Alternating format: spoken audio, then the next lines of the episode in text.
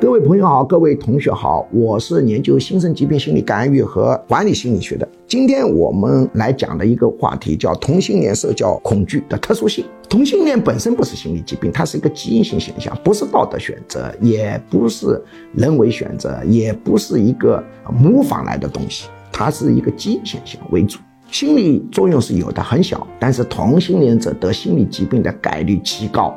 远远高于社会平均数。我们今天就来讲同性恋者社交恐惧症比例远比社会啊平均数来的高。他为什么会有社交恐惧？同性恋者得社交恐惧跟普通人的社交恐惧有个不同点，这个不同点涉及到百分之九十以上的同性恋者，就是他造成社交恐惧的原因之一啊，并不是全部原因，就是他担心跟人打交道时候不小心把自己的身份秘密露出去。所以你在做心理干预的时候，一定要让他坚信自己是不会把这个秘密说出去的，否则他这个社交恐惧是没办法缓解下来的。